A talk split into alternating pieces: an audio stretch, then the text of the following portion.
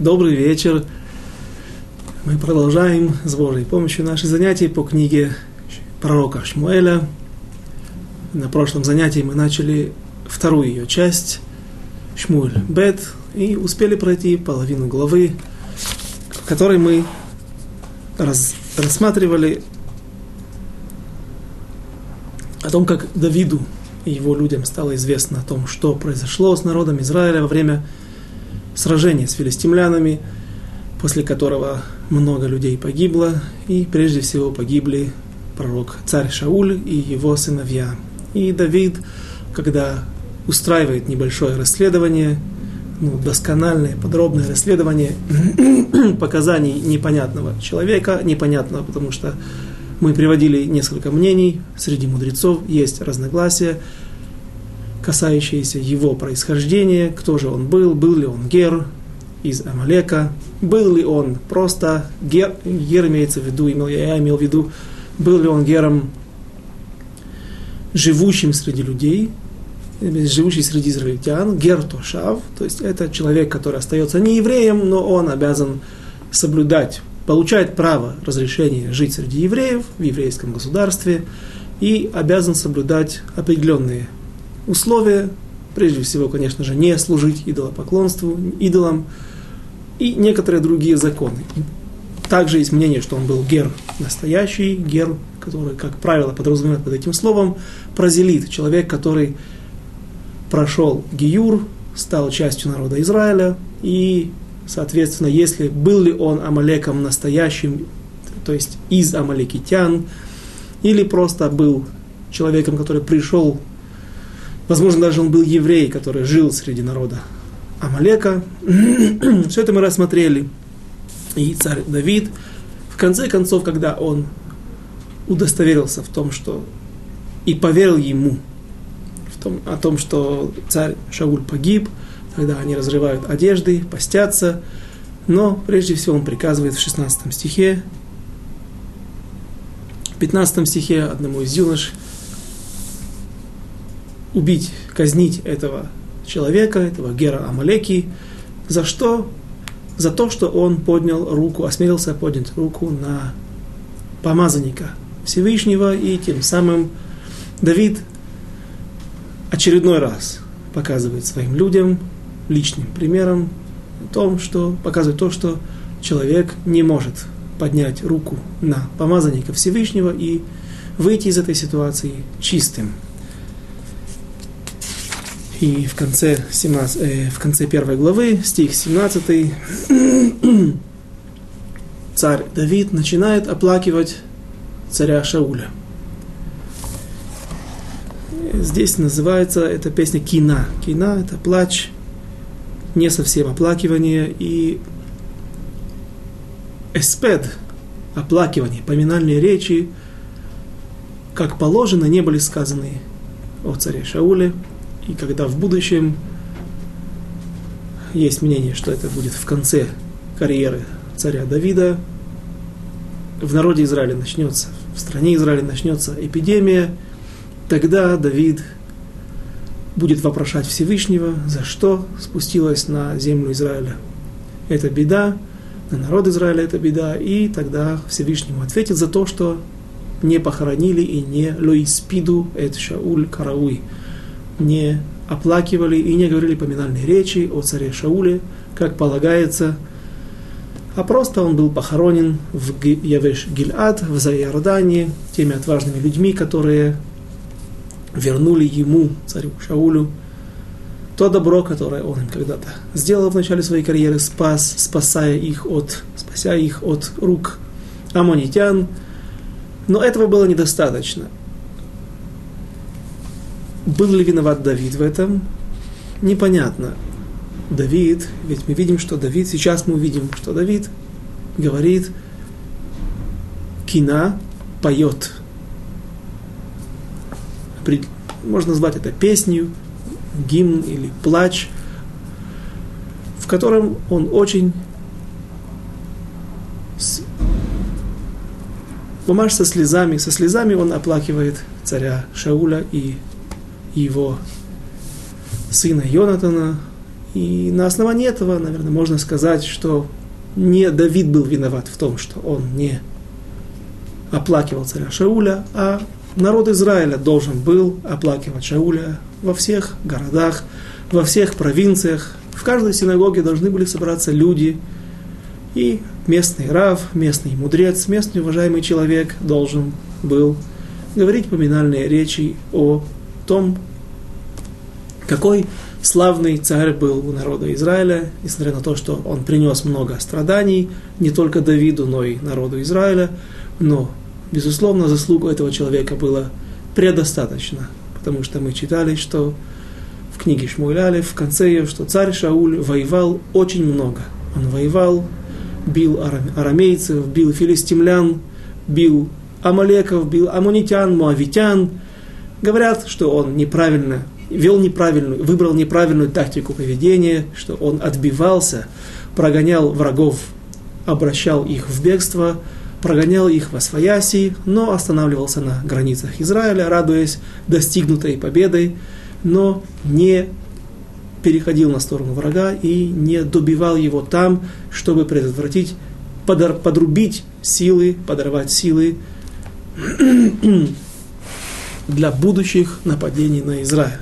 Но, тем не менее, царь Шауль провел очень короткую карьеру царя, но очень насыщенную. И один из мудрецов Торы объясняет, почему же царь Шауль успел так много за всего два-два с половиной года правления народом Израиля. Он объясняет, что в благословении Якова про, отец Яков называет Беньямин, дает ему благословение или называют его Зеев Итров, Беньямин Зеев Итров. Беньямин, рвущий, раздирающий добычу волк, то есть человек, обладающий свойствами того, который успевает очень многое в короткий срок. Теперь же царь Шауль погиб. И вот царь Давид говорит кина, поет кина. Глава книга Шмуль Бет, глава Алеф, посук Юд Зайн, стих 17 глава 1. Ваиконен Давид, эт Акина Газот, Аль Шауль, Валь Йонатан Бно. И оплакал Давид Шауля Йонатана, сына его, этим плачем. Стих 18 ויאמר ללמד בני יהודה קשת, הנה כתובה על ספר הישר. Я преднамеренно прочту следующий стих, чтобы создать связку, или же наоборот, чтобы мы видели контраст между двумя стихами, 18 и 19. Ацви Исраэль, Албаматеха, Халаль, Эйх, Нафлу, Гиборим. И сказал, и сказал Давид, следует научить сыновей Иудиных владеть луком, вот он записан в Сефер Аяшар. В скобках переводят книги праведных. На самом деле есть спор, что же, о какой книге идет речь. И 19 стих. Израиль краса на горах твоих пала, убитой, как пали герои. То есть мы видим, что на самом деле 19, мы видим на первый взгляд, что 19, 19 стих, он является началом плача, началом песни Давида, кинат Давид. Но на самом деле, объясняют наши мудрецы, что царь Давид начинает песню в 18 стихе. И какое имеет отношение этот стих к плачу? Сказал Давид, следует научить сыновей Иудиных владеть луком.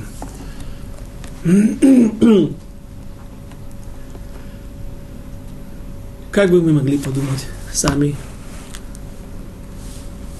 размышляя над этими строками. Сейчас сыновья Израиля пали в бою с филистимлянами.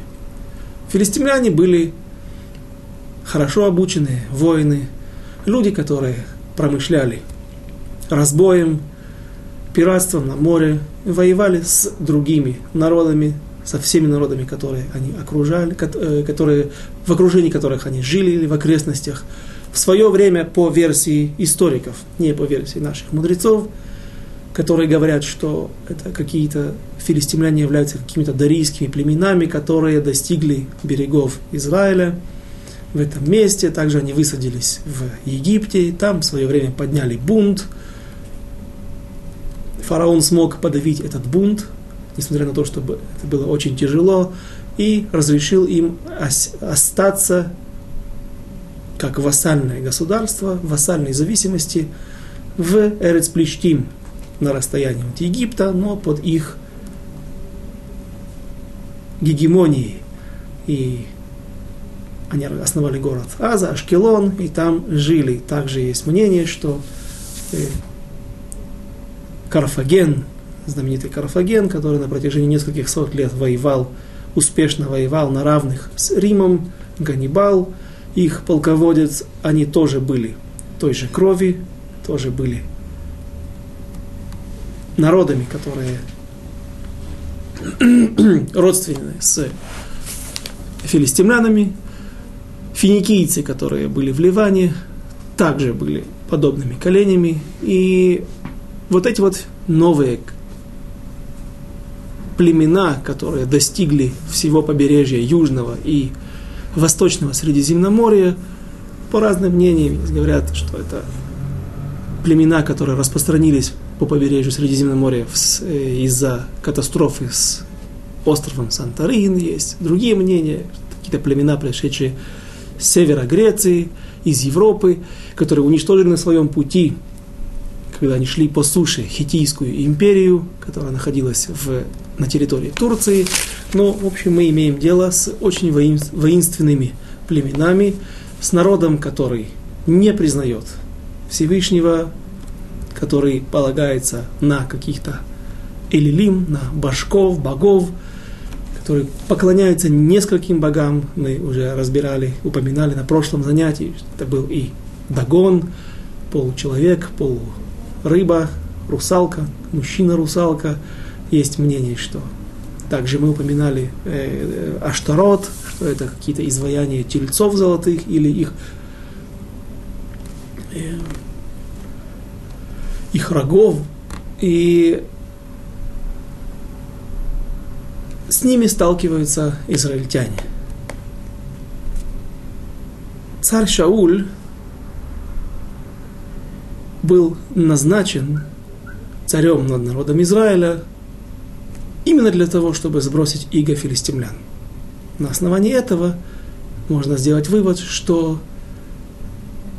это самые тяжелые враги, самые тяжелые соседи, которые были возле израильтян. Мы знаем, что воевали израильтяне со всеми соседями, и все досаждали, но, по-видимому, то, как досаждали филистимляне, таких народов больше не было. Откуда я делаю этот вывод в, э, в книге Шмуль Алиф, в девятой главе, там написано так –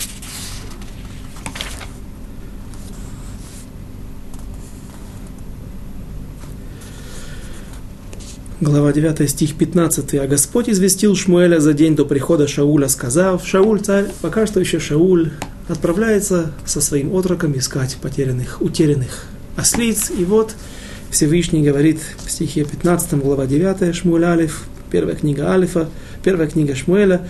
«Завтра к этому времени я пришлю к тебе человека из земли Бениаминовой, и помажешь ты его в правители народу моему, Израилю, и спасет он народ мой от руки филистимлян» для Всевышнего гнет филистимлян был самым тяжелым в его глазах по отношению к народу Израиля.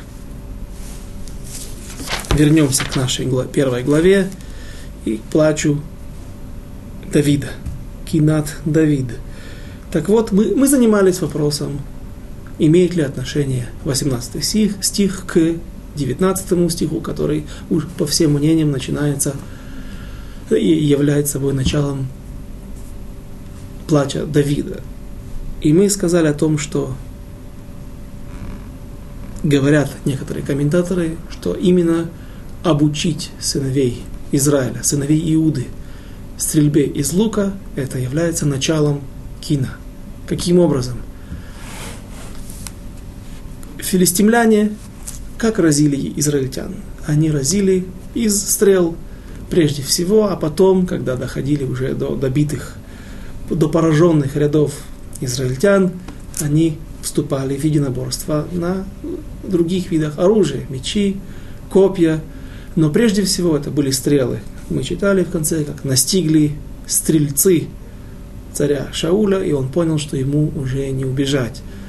И у израильтян не было специально обученных стрелков, не было практически людей, кроме Ионатана, которые хорошо владели луком, и поэтому очевидное поражение, очевидно, что поражение от филистимлян было по причине того, что израильтяне не обладали регулярной армией, специально обученными частями, плюс Коах Милуим, те силы, боевые силы, которые могут прийти на замену, на подмогу, которые призывники,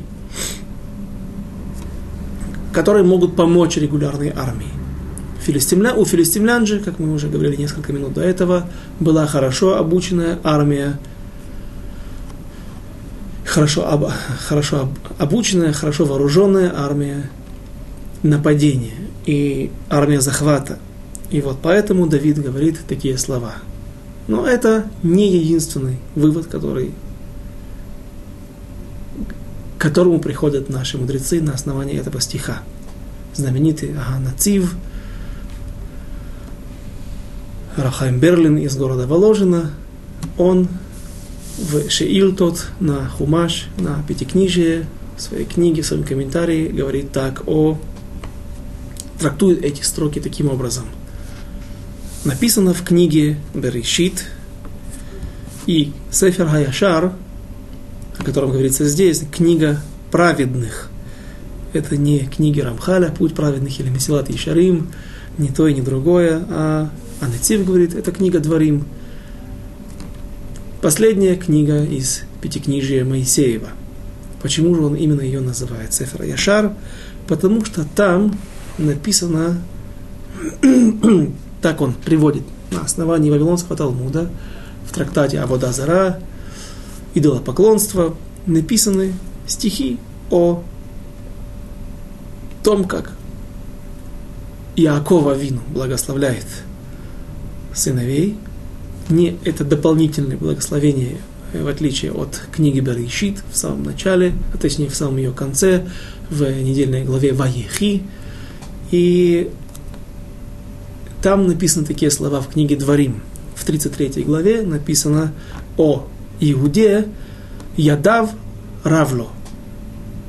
Можно перевести, есть разные переводы, но самый простой смысл Ядав Равло, его рук достаточно ему – что же написано о колене Бениамина, также 33 глава, 12 стих, о Иуде в 7 стихе, а здесь в 12 Едид Ашем, Ешкон Лабетах.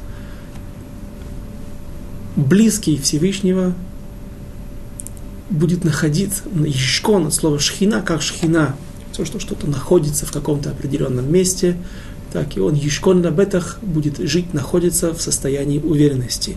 У колена Бениамина, у их праотца, родоначальника колена Бениамина, Беньомина, сына Иакова, была, было особое качество, путь его в жизни, самоотверженность, самоотдача и абсолютная уверенность во Всевышнем. То есть он идет на войну, не задумываясь, не опасаясь, не боясь врага, он уверен во Всевышнем, уверен в том, что ему будет сопутствовать удача. И говорит теперь царь Давид на флуге Борим. Погибли наши богатыри. Ушло царство, Всевышний отобрал царство от колена Бениамина. Теперь нету того поведения, нету того пути в жизни, служения Всевышнему путем самоотвержения, путем самоотдачи. Теперь мы должны воевать то, как указано нам, колену Иуды. Теперь я, царь Иудеев, становлюсь единственным помазанником на престол, и рано или поздно, когда будет угодно Всевышнему, я стану царем над всем Израилем. но я из колена Иуды. У колена Иуды написано «Яда вравло», его рук достаточно ему. То есть он должен воевать не полагаясь на, будучи уверенным во Всевышнем, а воевать своими силами, как говорят, стоять ногами на земле. Война, к войне готовятся путем изучения тактики, подготовки, тактики изучения военных, других военных интриг, которые были путем хорошего вооружения, путем подготовки, как пользуются умением стрелять из лука в том числе. И поэтому царь Давид говорит, что теперь прошло то время, когда царь Шауль вел народ Израиля на своих врагов, не задумываясь о том, что же будет. Он был уверен во Всевышнем, и он никогда не спрашивал Урим Ветумим. К сожалению, иногда это его подводило, и это иногда оно стоило ему и жизни, и жизни многим израильтянам, но в большинстве случаев царь Шауль вел войны, не оглядываясь назад и не задумываясь о том, что же будет завтра, или как подходить к этой войне. Царь Давид говорит, что он является представителем другого колена, у которого сам пророк Яков, которому указал жить по определенным правилам. Пророк Яков видел определенные свойства, качества характера этих сыновей, своих сыновей, и поэтому он указал им тот путь, которого нужен, должен придерживаться каждый из сыновей. И теперь понятно, почему Анецив, или почему Давид говорит, «Царих лаламед бней Иуда кашет». И почему эта строка является открытием, началом песни или оплакивания Давида.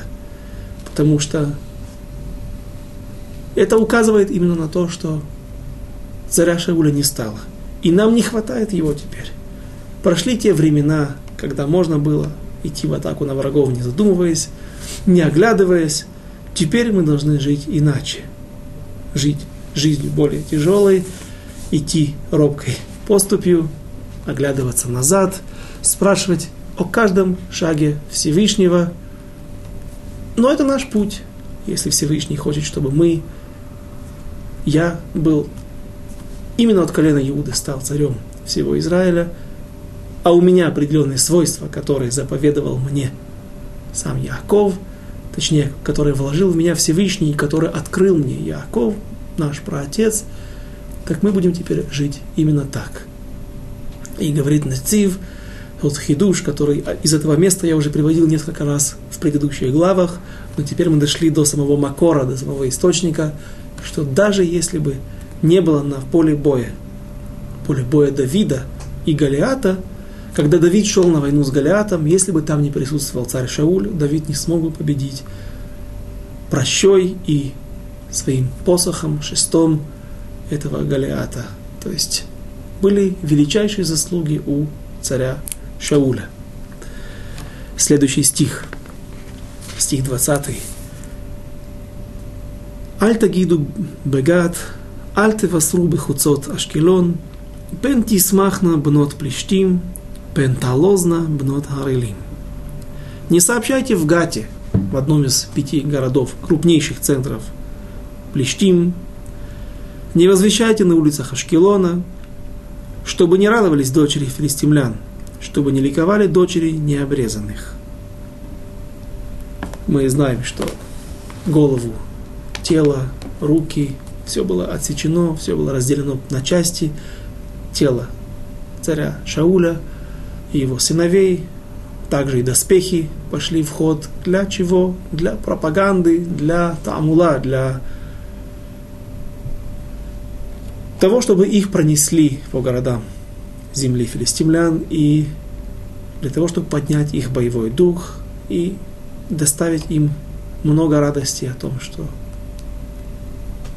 тем, что царь Шауль пал, их заклятый враг, враг, который смог принести им много бед, много поражений, теперь его больше нету.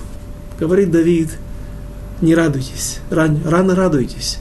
Не придется вам еще веселиться, не придется вам ликовать. Стих 21. Гарей Багильбоа Аль Тал ва Аль Матар Алейхем Уздей Трумот Кишам Аль Маген Гиборим Маген Шауль Бли Машиах Башомен.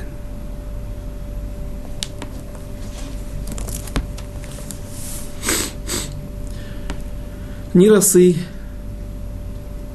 ни дождя не будет на вас, а, извините, горы Гильбоа, ни росы, ни дождя не будет на вас, ни полей плодоносных, ибо там осквернен щит героев. Щит Шауля не мазан маслом помазания.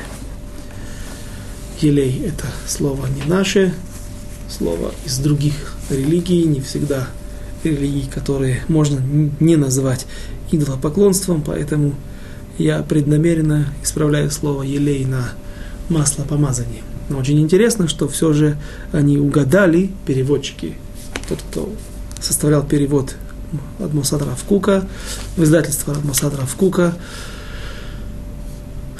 они использовали одно из объяснений, один из комментариев, о каком же масле идет речь.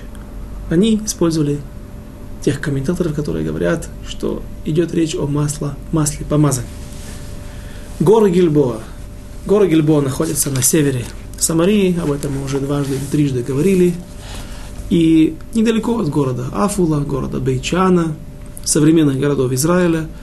И царь Шауль проклинает это место. Место, которое стало причиной, или на котором произошла такая трагедия для народа Израиля – оно не может носить символ удачи, не может представлять собой больше место, на котором сопутствует удача людям. И Давид говорит, ни росы, ни дождя да не будет на вас. И говорят синоптики, что в этих местах выпадает невероятно маленькое количество осадков. А местные сельскохозяйственные деятели – говорят, что есть определенные углы, определенные роза ветров, которая гонит облака с какого-то другого направления, поэтому с одной стороны выпадает роса и выпадают осадки, с другой стороны нет, но как бы там ни было, так по сегодняшний день все знают, что как и возле Шхема есть Гар Эйваль, Вееш Гар Гризим, гора Эйваль и гора Гризим, на одну послали благословение, на другую послали проклятие, и пусть это был символический акт, и не было цели проклясть место, но то та гора, которая принимала, та гора, которая принимала проклятие, на ней нет никакой поросли, она желтая и лысая от растительности. На другой же горе, напротив, она зелена, есть кустарник, есть даже еврейское поселение. Если я не ошибаюсь, Алон Море. И подобные ситуации здесь, на горах Гильбоа, не выпадают осадки, не, нет росы, и это, разумеется, не способствует, не способствует бурному росту растений. Ни росы, ни дождя да не будет на вас, ни полей плодоносных с, с дот трума – перевод полей плодоносных, оно более общее, обобщающее. Имеется в виду, идет речь о сде трума, поле, на котором будет отделя... выращиваться такое количество культур, например, пшеницы, или будет посажен виноградник, от которого можно будет потом отделить трума, отделить то, что положено отделять по закону Торы, это же ведь святая земля, и урожай, который выращивается на Святой Земле, на него ложатся определенные обязанности, определенные законы. Есть мнения, которые говорят, что не будет выращиваться не просто поле, от которого можно будет отделить трума, а не будет выращиваться такое количество, например, пшеницы, от которого нельзя будет отделить хала. То есть, ну сколько, от какого количества отделяется хала? Двух килограмм, может быть, больше. Обычно у меня есть офелехем, мини-пекарня домашняя, я туда насыпаю несколько сот грамм пшеницы, э, муки, и никогда от буханок, от этих, или от теста, замеса я не отделяю. Жена моя не отделяет э, хала, потому что нет того размера, который обязывает, обязан в, в хале. То есть не будет даже нескольких килограмм пшеницы, нескольких килограмм муки, не, не будет собрано такое количество пшеницы, чтобы из нее можно было сделать количество, такое определенное количество муки, от которой мы будем обязаны отделять халу. Такое проклятие на эту землю. Не полей плодоносных, ибо там осквернен щит героев. Щит Шауля не мазан маслом. По самому простому объяснению, можно сказать так. Щиты в древние времена, когда пользовались щитами во время войны, они покрывались с внешней стороны кожей, обтягивались кожей, дубленной кожей. И кроме того, что она обладала определенной твердостью, ее также смазывали маслом для того, чтобы создать эффект рикошета. Э, когда стрела попадает не прямо перпендикулярно щиту, а под небольшим даже углом, если щит смазан, он скользкий, также наверняка его изгибали немного, это становилось причиной того, что стрела отскакивала, она скользила и не проникала через щит, который в те времена наверняка делался из дерева, а не из металла. И говорят комментаторы, что щит твой как будто бы не был смазан маслом, и поэтому стрелы смогли проникнуть сквозь щит. На самом деле мы знаем, что Йонатан и другие его братья, Малкишуа и Авинадав, погибли от стрел. Царь Шауль погиб от того, что он пал на свой меч, а потом был добит мечом, этого Гера Амаликитянина. Но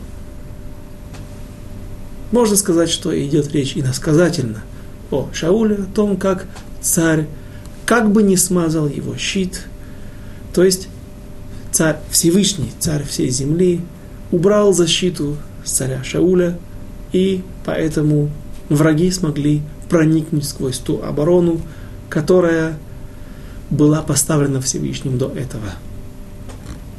Другие же говорят, комментаторы, что царь Шауль был помазан на трон маслом.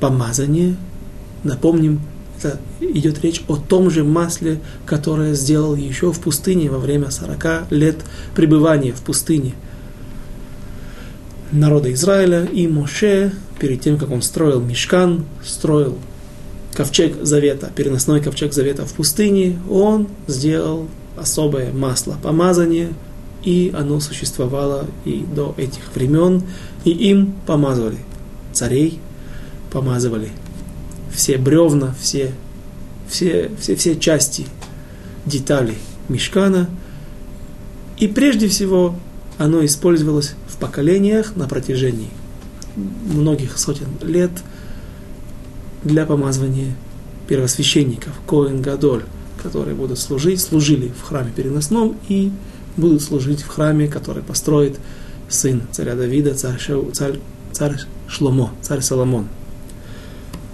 И вот по тому мнению, которое говорит, что царь Шауль был, таки да, был помазан на престол маслом. Помазание оливковым маслом, а не маслом афарсимона, хурма – есть спор, есть часть мудрецов, которые говорят, в основном Хазаль, мудрецы Талмуда, мудрецы Мидрашей, мудрецы Решоним, они говорят, что царь Шуль был помазан, да, маслом помазания, оливковым маслом, э, начиная с Абарбанеля и других комментаторов, а, они говорят, что царь Шауль был помазан маслом Афарсимона, маслом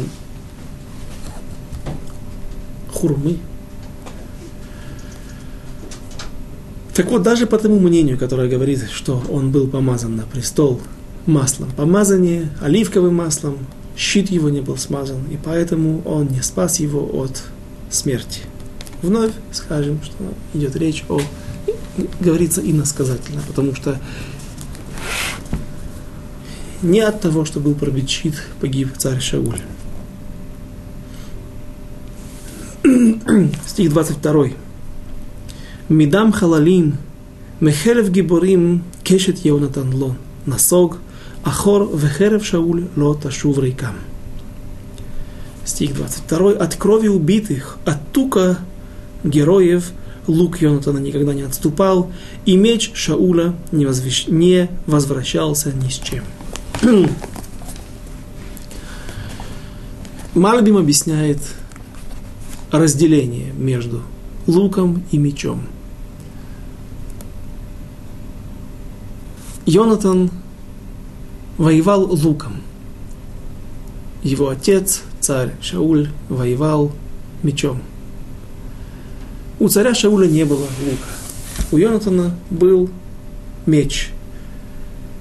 Но также был лук, когда Йонатан полюбил Давида, когда он увидел в нем будущего вождя народа Израиля, великого человека, он написано, что он отдал ему, снял с него царскую одежду, царс, одежду царского сына, плащ и отдал ад харбо в ад кашто, до меча, все, до меча и до лука. Он отдал ему все. Мы видим отсюда, что у него был лук.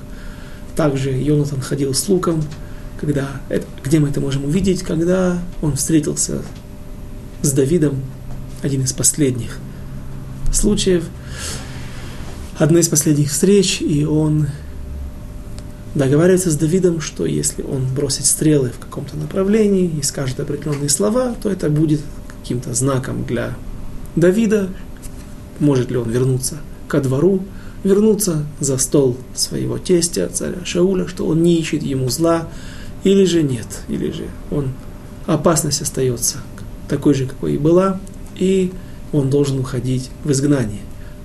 Так и было.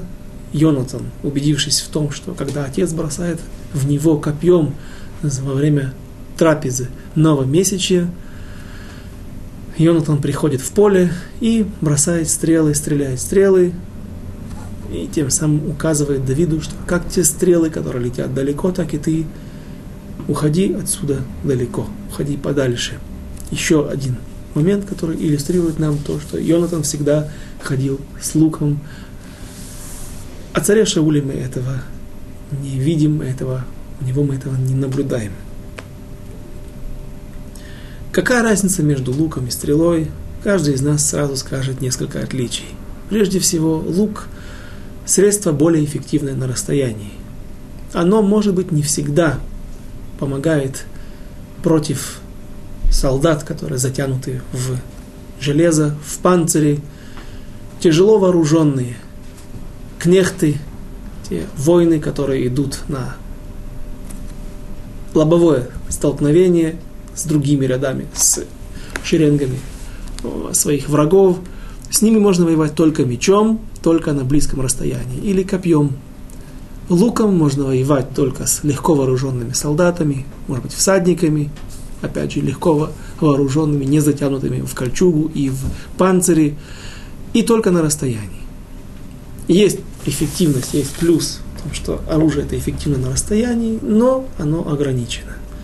И Йонатан, по-видимому, не обладал, несмотря на то, что мы, безусловно, помним его мужество, о том, как он стал причиной бегства целого огромной по нашим предположениям, много, многостотысячной армии филистимлян, он один со своим оруженосцем, который даже не был вооружен, а шел только за Йонатаном и, обзавевшись каким-то трофейным оружием от первых убитых филистимлян, он добивал тех, которых разил Йонатан. Он, безусловно, был человек мужественный, но, наверное, не такой, как его отец, потому что именно лук, который был у Йонатана, а не меч, который тоже был у Йонатана, ему приписывают как достоинство. То есть он разил на расстоянии, разил с далекого расстояния, но не всегда шел в открытую атаку на своих врагов, на близкое столкновение. Его же отец, царь Шауль, никогда не пользовался луком. Он шел только на близкий контакт, на тяжелое столкновение, в котором, которое свидетельствует прежде всего о великом мужестве и о храбрости. Поэтому Йонатану приписывается меч, извините, лук. Он был, еще раз, богатырем, мужественным человеком, но не таким, как отец. И, наверное, не для того, чтобы умолить его достоинство, а для того, чтобы показать достоинство его отца, и ему не приписывают здесь меч, а именно лук. Есть также другое объяснение, которое приводит Мальбим. С этого мы начали наше объяснение этого стиха. Мальбим говорит, трактует стих так. Он говорит, что лук разит на расстоянии. И иногда человек, насытившись кровью, насытившись э, достижением своей цели, поразив, выпустив много стрел и поразив большое количество врагов, он может сказать, достаточно мне, я могу от теперь отступить, я достаточно, я выполнил свою миссию, выполнил свою роль, мне на сегодня, на этот раз хватит. Об этом говорит. То есть он, иными словами, такое поведение стрельцов. Стрелец, он выпускает стрелы, добивается своей цели и часто отступает. Не так вел себя Йонатан, говорит Мальбим. Еще раз прочтем стих 22. От крови убитых и перед, перед, можно, перед, нужно перескочить от тука героев. От кров, крови убитых лук Йонатана никогда не отступал. Так объясняет Мальбим. Теперь идет речь о Хелеве, о жир, тук. Тук героев, это, соответственно, должно относиться к царю Шаулю. И меч Шауля не возвращался ни с чем. Говорит Мальбим, человек, который идет в близкий бой – на, в атаку с мечом. Вдруг он может какой-то момент столкнуться с чудовищем, подобным Галиату, и увидев его тучность, его мощь, так говорит Марбим, он боится, что он даже не сможет пронзить его тело до конца через то, те слои жира, той массы, которая несет на себе как вооружение, как панцири, как кольчуги, так и подкожных жиров. Он боится, человек иногда может отступить от страха перед тяжелым врагом, что он не может его пронзить, поразить его до конца. Так вот, Шауль никогда не шел по пути этих солдат, обычных солдат, которые, вступая в бой, могли отступить перед видом врага, перед видом, видом особо тяжелого врага, особо мощного врага он никогда не возвращался без жертв. От тука героев, меч Шауля не возвращался ни с чем, никогда не отступал. Так объясняет Мальбим. Стих 23. Шауль вионатан анейхавим веханеймим бехаейхем убемотам лонифраду миншарим калу уми арайот гавейру. Шауль и Йонатан – любимые и приятные при жизни своей и в смерти своей неразлучны. Быстрее орлов, сильнее львов они были. Стих 23 не, также не, не совсем точно, не по всем мнениям проходит этот перевод. Шауль ва Йонатан Ганей Гавим, любимые, люди, которые любили друг друга, как отец и сын, веганеимим, бехаеим, там нефраду. Неразлучные. Люди, которые любили друг друга. Отсюда мы можем увидеть, доказать, привести доказательства того, что, несмотря на то, что царь Шауль подозревал Йонатана, не без оснований, в том, что он помогает Давиду, якобы врагу престола, и мы видим, что были много столкновений между Йонатаном и Шаулем, и однажды это чуть ли не стоило жизни Йонатану, когда Шауль бросает копье во время той трапезы, которую мы сегодня упомянули, когда дважды иногда, один день, иногда дважды праздновали трапезу новомесячия, новолуние, Рош Хойдыш на иврите, э, когда он просто бросает копье в своего сына. И мы могли подумать, что между ними давно уже пробежала кошка, и они давно не были друг к другу. Не было между ними хороших отношений. Тем не менее, царь Давид свидетельствует о том, что они любили друг друга до самого последнего дня и были верны друг другу. И всегда были наимим, как, как он пишет, влюбленные и любимые и приятные.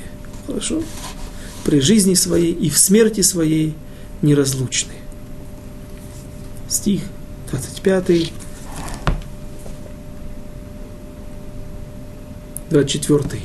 Бнот Исраэль, Эль Шауль Бехейна, э, Хамальбишхем, Шани им Аданим, Хамале адиза ав Аль Левушхен. Дочери Израиля, плачьте о Шауле, одевавшим вас в багряницу и изящные вещи, возлагавшим, возлагавшим золотые украшения на наряды ваши. Есть разные мнения, о ком здесь идет речь, о каких бнут Израиля, дочери Израиля. По-простому есть, есть спор в трактате Недарим Вавилонского Талмуда, между Раби Иудой и Раби Ханина, если они же Раби Нехемия. Раби Иуда говорит, надо понимать кипшуто по-простому. Идет речь о дочерях Израиля, о женщинах, израильтянках, которых царь Шауль одевал багряницу. Наверное, это... Что такое багряница?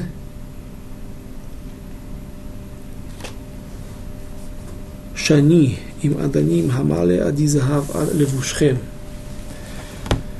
Возможно, это пурпур, краска э, ярко-алого цвета, которая хорошо и широко известна в, в древние времена. Только цари носили такие одежды, алые одежды, потому что краска это была невероятно дорогой. И, как говорит один из моих первых учителей, преподавателей Ишива Торат Хаим из Москвы, Равелио Тавгер, он живет в Кириацефере, в Израиле, что как тхелет, голубая нить, голубая краска, так и пурпур добывался из крови хилозона. Он утверждает, что это, этим, этими животными являются рапаны, то, как мы все хорошо знаем, кто имел когда-то аквариум и ходил на базар для того, чтобы купить ракушки. В них также можно было слушать, слышать звук моря, якобы звук моря. То есть рапаны или мурекс, что называется на, на, на латинском, ракушки, улитки, которые водятся, моллюски, которые водятся как на побережье Азовского моря, не на большой глубине, Черного моря, так и Средиземного моря, в общем они есть, водятся везде. И вот именно из тел этих моллюсков, из их крови добывали эту краску и путем вываривания определенные разные процессы технологические, путем варки, таким образом, а, определенным образом появлялась красная краска, путем другого другой технологии появлял э, этот же цвет давал, это, эта же кровь давала синий цвет. И, возможно, в эти одежды одевал, в царские одежды, эту крас, краску мог позволить себе только царь, только очень богатые люди, и не, не, не, не неспроста одежды были полосатые. Кутонет пасим, э, ту рубашку, то платье, которое сделал Яков своему сыну Йосефу. Почему оно было пасим? Потому что рубашка или любой материал, любой, любое текстильное производство, оно состоит, любой бад, э, материя состоит из поперечных и продольных, продольных поперечных нитей.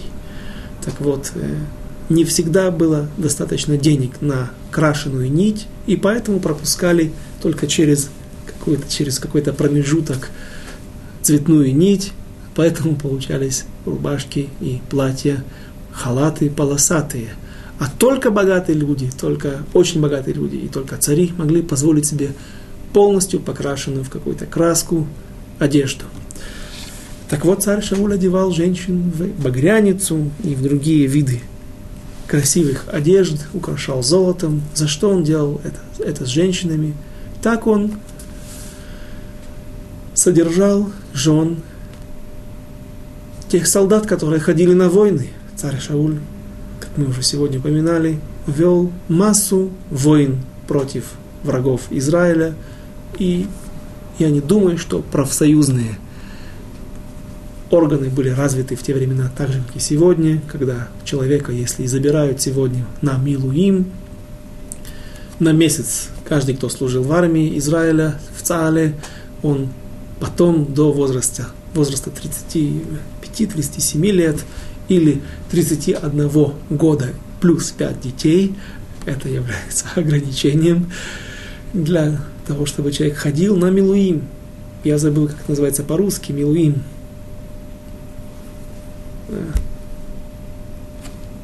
кто здесь, кто, кто из присутствующих помнит? Сборы, военные сборы. Вот правильно, военные сборы, их еще называли партизанами. И государство сегодня оплачивает тот месяц, который человек пребывает практически каждый год на Милуим во время, во время военных сборов, для того, чтобы он не терял осанку военную и военные навыки, чтобы не забыл, с какой стороны пуля вылетает из ружья, из автомата.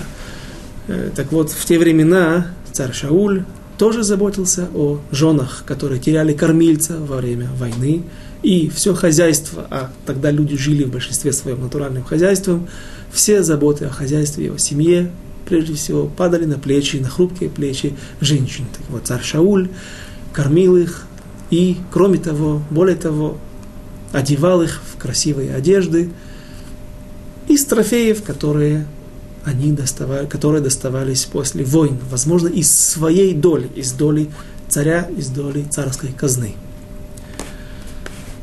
Наверное, Соответственно, был определенный фонд, из которого он кормил семьи погибших солдат, которых было немало, вдов, жен, вдов и сирот погибших солдат. И теперь, говорит Давид, прошло то время. Нет того кормильца, нет того человека, который заботился о каждой женщине в народе Израиля. Другой же комментатор, э, э, Раби Нехемия, Масахат Надарим, он говорит, что речь идет о мудрецах. Мудрецах Торы, Бнот Исраэль. Так иносказательно, так красиво высказывается о мудрецах народа Израиля, о его духовных лидерах, царь Давид. И этим он свидетельствует о том, что о том, как царь Шауль любил мудрецов Торы, и когда он слышал о как из уст какого-то мудреца выходили какие-то слова, текла речь Торы, он очень радовался, и он награждал их, давал им какие-то подарки от себя. И теперь и это, эта пора проходит. Она прошла, и больше этого не будет. Дальше. Стих 25.